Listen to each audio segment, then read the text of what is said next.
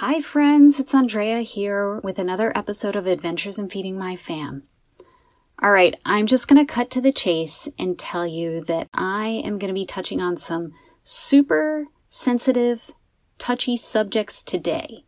Please hear me out and know that this comes from a place of kindness, acceptance, and really a desire to simply educate you and keep you informed. I am talking about dreaded weight creep. And what I mean by that is those two, three, four, five pounds a year that you put on, especially at the end of the year, that never seem to come off. Yikes! I'm going to lay out why it's important to make a commitment to yourself now before this becomes a yearly occurrence. Yep, this topic is sure to get you feeling lots of things. I know I already am. But first, if you're interested in working with me, I am offering one on one 30 minute family nutrition and meal prep discovery calls where we can start to identify what your nutrition and wellness goals are for yourself and also for your family. I've got a few spots available, so check out my website at adventuresinfeedingmyfam.com backslash work hyphen with hyphen me so that you can sign up and nab one of those spots before they're gone. And I also want you guys to get excited because I know I'm super excited. In a couple weeks, I'll be releasing my pantry cooking mini course where I teach you to utilize pantry basics in many ways to make simple, healthy meals. I'll be sure to let you know when that comes out and how you can find it. Adventures in Feeding My Fam is a weekly podcast discussing the challenges and fun around feeding your family healthy meals. I'm Andrea Heyman, and I've been a registered dietitian for over 25 years, so I know the importance of good nutrition. But I'm also a mom of three, so I understand the challenges and humor that comes along with trying to make this happen. In this podcast, I'll share my tips, tricks, and menus but I'll also share the stories and food prep failures that come along the way too. Interview guests will discuss family food traditions, how to strengthen bonds around the family table, as well as their favorite family recipes. There isn't one right way to feed your family, but there are countless stories, and you can take bits and pieces and learn from all of them. Many of you know that I've been a registered dietitian for many years. I actually have two advanced trainings and I'm a board certified weight management specialist. Yep, my specialty is weight management. But guess what? I do not like talking about weight. Yes, you heard that right. I work with weight management clients all day, but I don't like talking about weight as the focus of our conversation with my clients. I just don't ever think it goes well when the focus is on a number on a scale. There are so many factors that come into play here, and I prefer to talk about the mindset, the long history of behavior, and how the individual can dive deep and change that behavior to improve weight and health outcomes. I do not make weight the focus of my conversations. So this episode, like I said before, is really out of my comfort zone. But I wanted to talk about that annual weight creep that occurs often starting this time of year as the weather cools, we spend more time inside, we're less active, and we are indulging in holiday parties. Okay, maybe no parties this year, but definitely holiday treats. I'm talking about this because that annual weight creep, even two pounds a year, or the five pounds that you gain, even if you're able to lose a little bit of that, that can eventually lead to chronic disease. So you're probably wondering, what in the world do I mean by that? Chronic conditions include high blood pressure, type 2 diabetes, high cholesterol, and heart disease. Did you know that over 50%, yikes, 50% of American adults have at least one chronic condition? And 26% have two or more chronic conditions. Chronic diseases are the leading cause of death and disability in the US.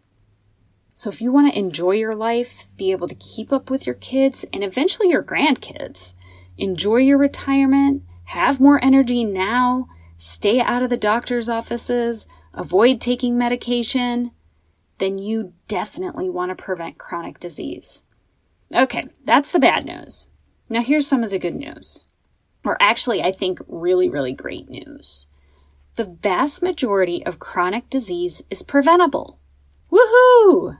I'll say it again. The vast majority of chronic disease is preventable. So no more excuses. The most common excuse that I hear is, my grandma had high blood pressure, so I can't help it.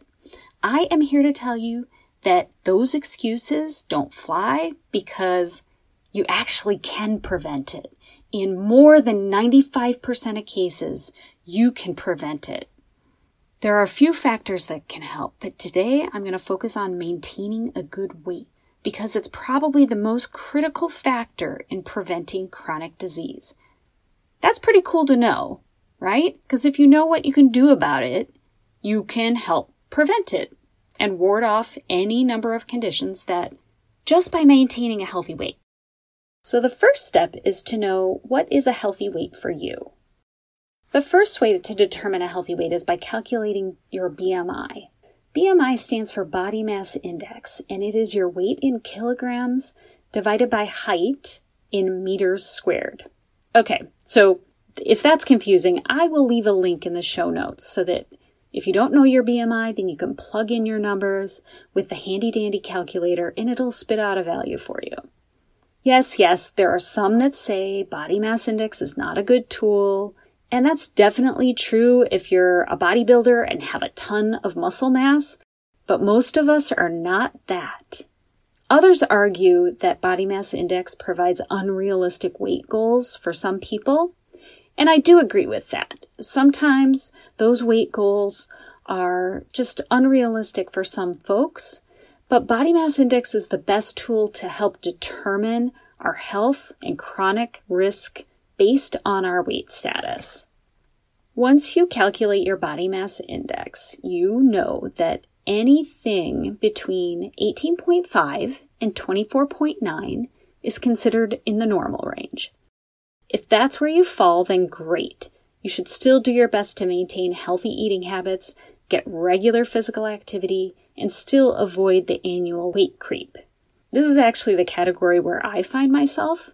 I've experienced some weight gain, mostly from being at home more due to the pandemic. And to be honest, since I've been working from home more, I find that I snack more and graze throughout the day, which has led to some weight gain these past six to seven months. So I'm working on snacking less and making sure I have a regular balanced lunch every day. If your BMI falls 25 or above, then you can consider losing weight. Okay, Here's the good news. I think you're going to think this is really good news. An overweight or obese individual who loses just 5% of their original body weight can significantly reduce their risk of developing chronic disease. That means that that individual can improve their health outcomes without having to lose all the weight necessary to get them into a healthy weight range. Yay! So here's an example. Think about a five foot four woman who weighs 175. If she were to lose 9 to 18 pounds, she could significantly reduce her risk of developing those chronic diseases. So if she drops her weight down to 166 pounds, she still may not fall into the normal BMI classification, but she has just reduced that health risk, and that is what we want, my friends.